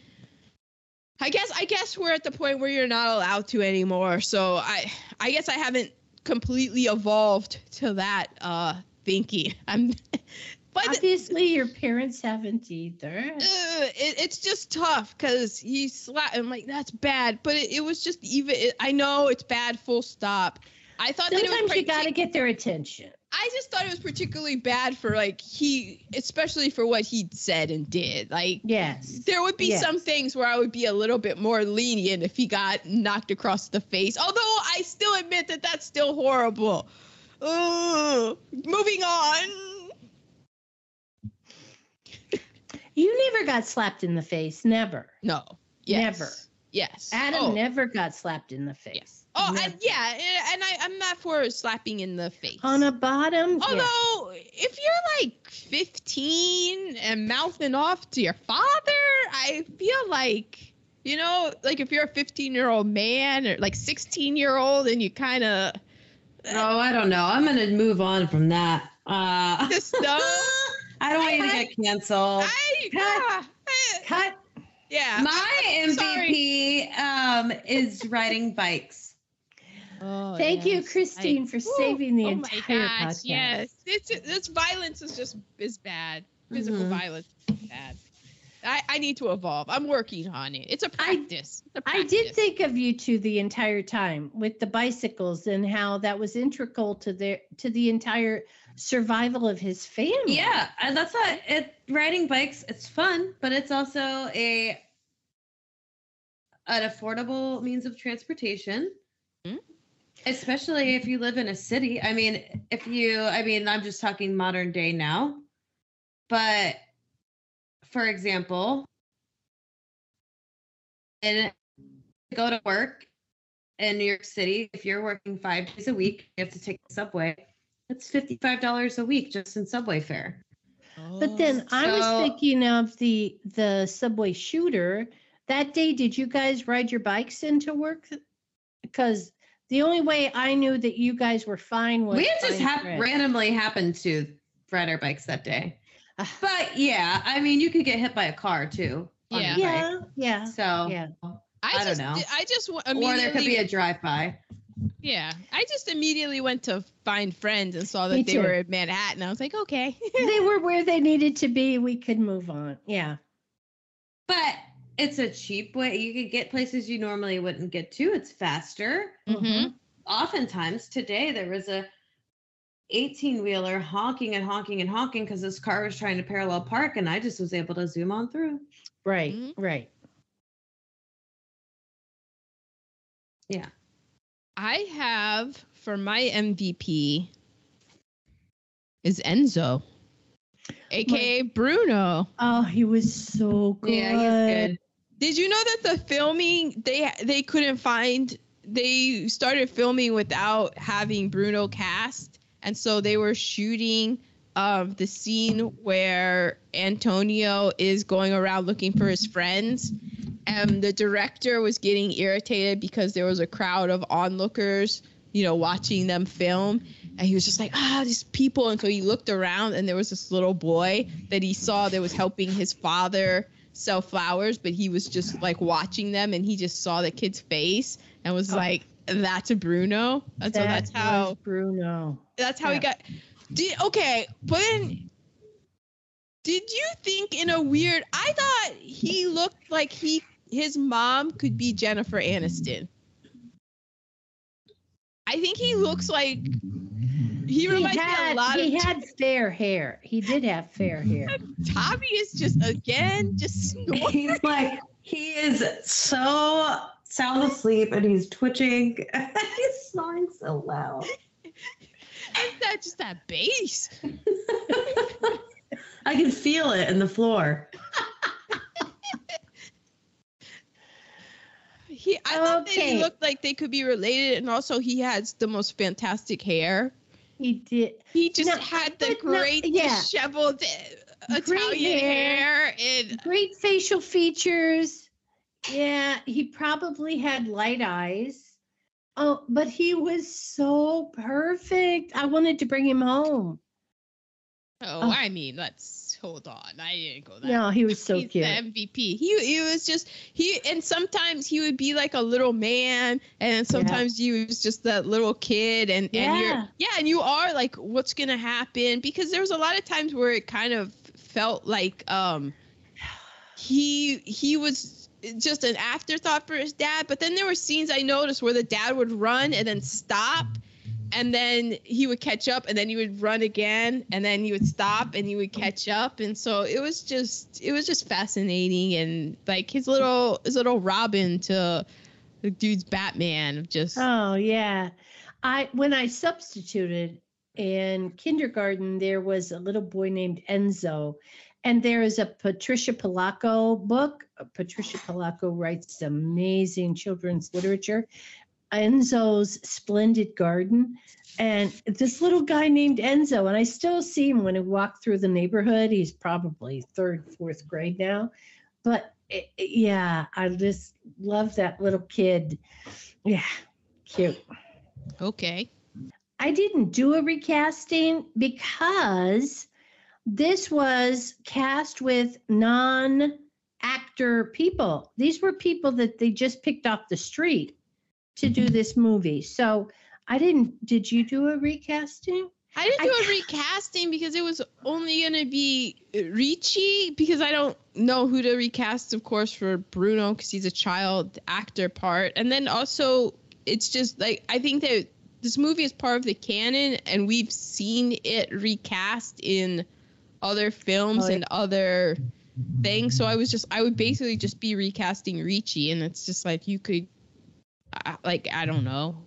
I came up with, of course, Ryan O'Neal and Tatum O'Neal Yeah, because we had just done Paper Moon. So, yeah, pretty much. okay, so we're to Tasties. hmm I don't have any. David O. Selznick Oh. wanted Cary Grant to be the Oh. Ricci part. And Vittorio De Sica, is that that was the director, right? Yes. He thought maybe a Henry Henry Fonda. Was this going to be in this movie or to recast or like a remake, a Hollywood remake of this? Uh, Like I you don't know. Don't know. It. You said who? Cary Grant or Oh Clark? my God, that okay. Just I'm just sorry. a note on the side. That is Tommy. He had a really big day. He had a bath and he had like a two mile pack walk. So his he's like really walk and a bath, and he is sleeping hard. Okay. Wait, but um, who? Who, are, who did you? You said Henry Fonda. Mhm. And who is Cary the Grant. Cary Grant? Well, Cary Grant, it would it would play more comedy. Henry Fonda would, I think, really lean into the neo-realism, and it might be a bit much. It might be, and then if Peter Fonda were were Bruno, it would probably wouldn't be a good situation. yeah. E- Jane Fonda, it wouldn't be a good situation. Mm. Okay, I have um the final scene when uh, Bruno and Ricci are walking away. That was an homage to Charlie Chaplin films where he was always walking away at the end of his films. Oh. And Charlie Chaplin was DeSica's favorite filmmaker. The Hollywood Censorship Board did not approve this What? because first Bruno was peeing in the street. He never got to actually pee in the street. I know. I kept waiting for him to wet his pants. Exactly. And second, because of the brothel scene, which was I mean, I had You to work hard to- to, see that it was a brothel scene. I I feel like you would have to know Italian to know for sure that it was a brothel that he went into. yeah. Like you just picked it up on context clues, but that Yeah. it's Exactly. like everyone was clad. Okay, Hollywood, whatever. right. So those were my tasties. I have that Turner Classic Movies as this is one of the 15 most influential films in cinema history. And I get that. Mm. Because so That- much is said without without the verbal. Sh- yeah, show it, don't say it. Exactly. I have the 1950s. In 1950, it won the Academy I mean, you gotta Oscar. you gotta mention Tommy in the background. My God. I'm so glad he's sleeping so well. We're also jealous. Most outstanding foreign language film. And in 1952, Sight and Sound put out a poll of filmmakers and critics, and it was voted in 1952 the greatest film of all time. Ever made. Yeah, ever made. So it was the Mhm. GOAT. Exactly. And then, Which in- I totally get. yeah, especially in 1952, because you think of how many films have come after that, though. But That's like my- up until that point, That's my that's, That's your year my life. birth. So yeah. yeah. in 2012 they redid the poll and it came in 33rd for the critics and 10th among directors. Really? Mm-hmm. It is considered part of the film canon of Because it's a foreign language. I mean, it's in a foreign language. You have to read the subtitles. yeah, and we, and we know how Yeah. Americans are with that. Exactly. Um. So the member last week we were talking about because I knew it as the bicycle thief, hmm and it was like, oh, bicycle thieves. Well, in Italian, it's ladri di. What do you, how do you say it, Teeny? Bicicletta? Biciclette. Biciclette. That's so good. So in the exact translation doesn't have an art there's no article, so there's no the and it's plural. So the exact translation of the original Italian title is in English bicycle thieves. Oh. It became known as the bicycle thief because in 1949 the New York Times film critic reviewer Bosley Crowther he used the singular with the article the bicycle thief in his famous review Ah. and at the end of that review he said quote people should see it and they should care and so then that's why in america it became known as the bicycle thief and Because there there, there are two bicycle. Th- well, Well- like the first dude had actually a company to help him, and then then the the product of the first bicycle theft becomes a bicycle thief. Well, yeah, that's the thing. The hit the reason for the singular for people who are like, oh, it's the bicycle thief is because you watch it in the beginning, it's like, oh, that guy's the bicycle thief, but then at the end, it's the twist of like, no, Antonio is actually the bicycle thief. But the plural and the way that it was intended in the original, you know, the guy wrote the book and he called it, he didn't call it the bicycle thief, he called it the bicycle thieves because it's about all the thieves and how exactly. corrupt society can turn Ex- all of us into a thief Exactly. under the right circumstances. Jean Valjean stealing, stealing bread to to feed his family. hmm And and then there was like an A.O. Scott New York Times article where it basically was saying how it was part poverty, part injustice, but more profoundly with the deficit of empathy.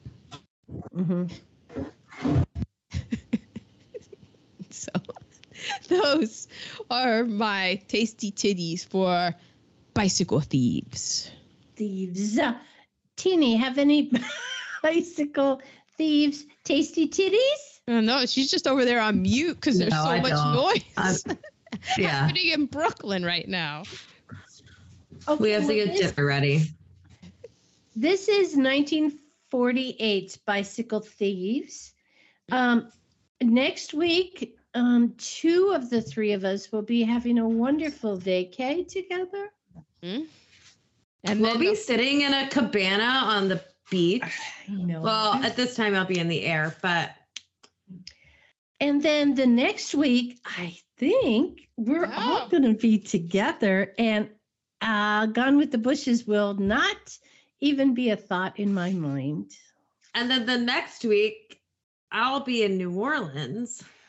oh, Oh, yeah. that's right. And we'll have the dogs here. So it's going to be a full month before we are back. Mhm. So this is our our spring season finale. Spring. Yeah, we're break. taking a little spring break.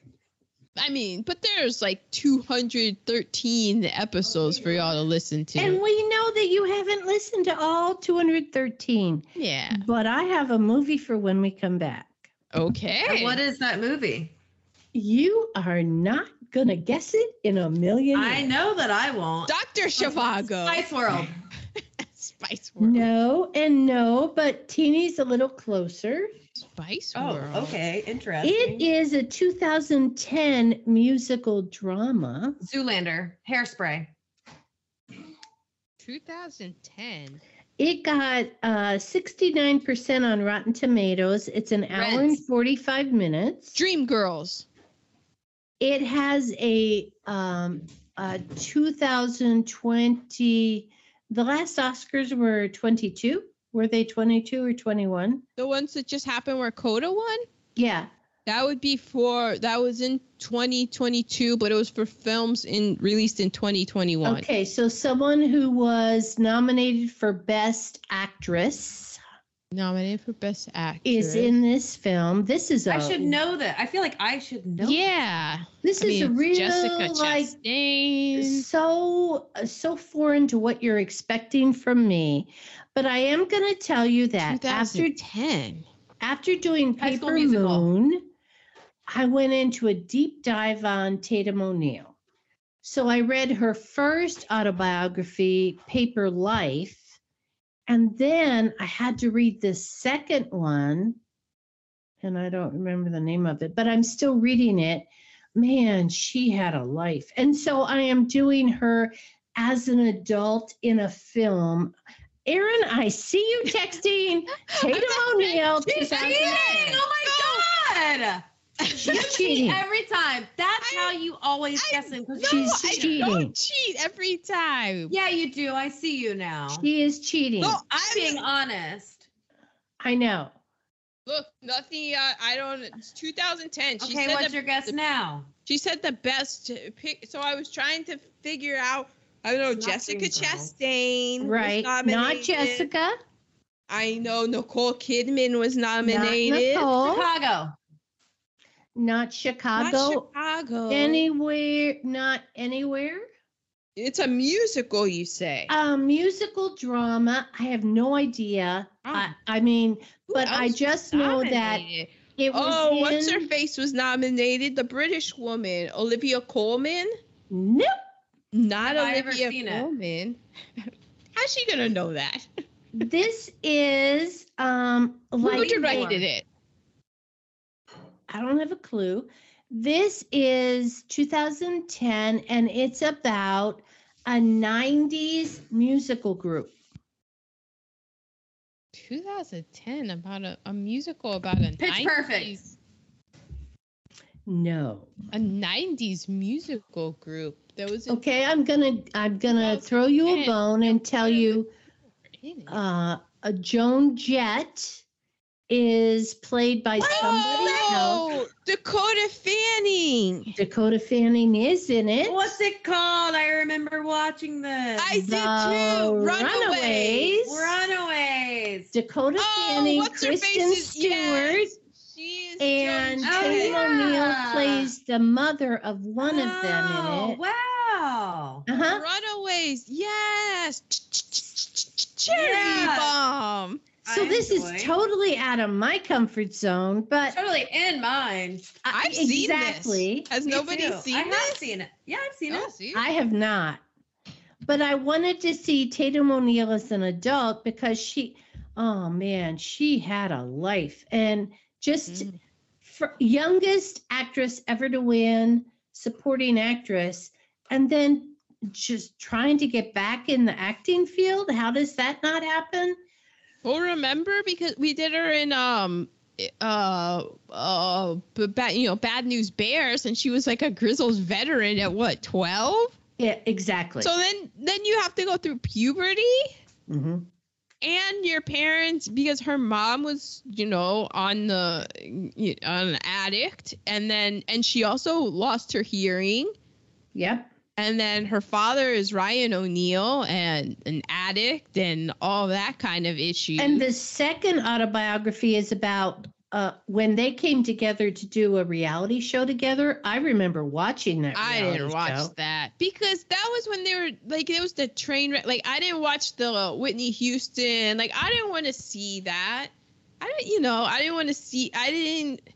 That was when I got out of reality. When it was first in, like the Osbournes and the Jessica Simpson show. Like I would watch them and stuff. And then it just got very tawdry, and I was just like, oh, I'm like, no, I'm out. This is bad. I don't need this on my soul. I'm out. Mm-mm. So we are doing 2010's The Runaways. Um, the next time we're together, whenever that happens to be. Well, I mean, we're all gonna be together. It's whenever the audience Yeah, is allowed to, be with us. yeah, Yeah. to pertain to us, because we're gonna be having derby parties, and then they're gonna be in Nolans. They're gonna be in Nolans. I'm gonna have the doggies with me. I might be at the beach then if I got the weekend off. So you never know when the next time you'll hear from Gone with the Bushes, but we will let you know via social media. I guess we will. I did I did an update today about the the movies we did in April. I'm not good at weekly. Oh, nice. Like Good monthly. job. Yeah. And if you subscribe, then it'll come up on when you open your thing on Monday morning. Exactly. Here's a new Gone with the Bushes. Listen in. I have to say, this was a good one, but I think our coda was one of the best we've done. To, to you, or did Mm. you hear people say that it was good? like, did you listen to it and you're like, that was one of the best? I listened to it and I Oh. think we did a really nice job. good. Okay. I just thought maybe like you had heard some sort of no, the 17 people who listened to us didn't reach out. didn't. They didn't give Yeah. us any feedback yet. Okay. No, not yet. I mean, it felt good in like in the time doing it, so I yeah, I listened back and I thought we did great. Kept it together through our police brutality outrage. Yes, and our our whole FM system situation and but yeah, so I I mean none of my deaf community people have reached out to say well done. That, that might have been a nice thing, but it didn't happen. And so For I, wait for a podcast? I mean, I, I don't think that we have like the transcribing abilities. I think we need to end right now. Yeah. So, listeners, thank you for listening to. Uh, I mean, this was this is a film that critics and direct. I mean, everybody. It's a canon, part of the canon. yeah, Citizen Kane, bicycle like a thieves. huge, uh, yeah, a huge thing. And so that's it for this week, listeners. See you in a month. See you in a month. If we are all still out of jail and to and able to reach each other via Yeah, internet. we'll see about that. Yeah. Nolans. I'm worried about you two In San in San Diego? Diego with no no other Bush situation happening. So, okay. Okay, because we're the wild cards on this, where we just found out about you picking mushrooms in Kentucky. Kane. mescaline. They weren't psychedelics. Thank they were you. regular um, mushrooms. Okay, we love you all and thank you. Okay. Bye. Bye.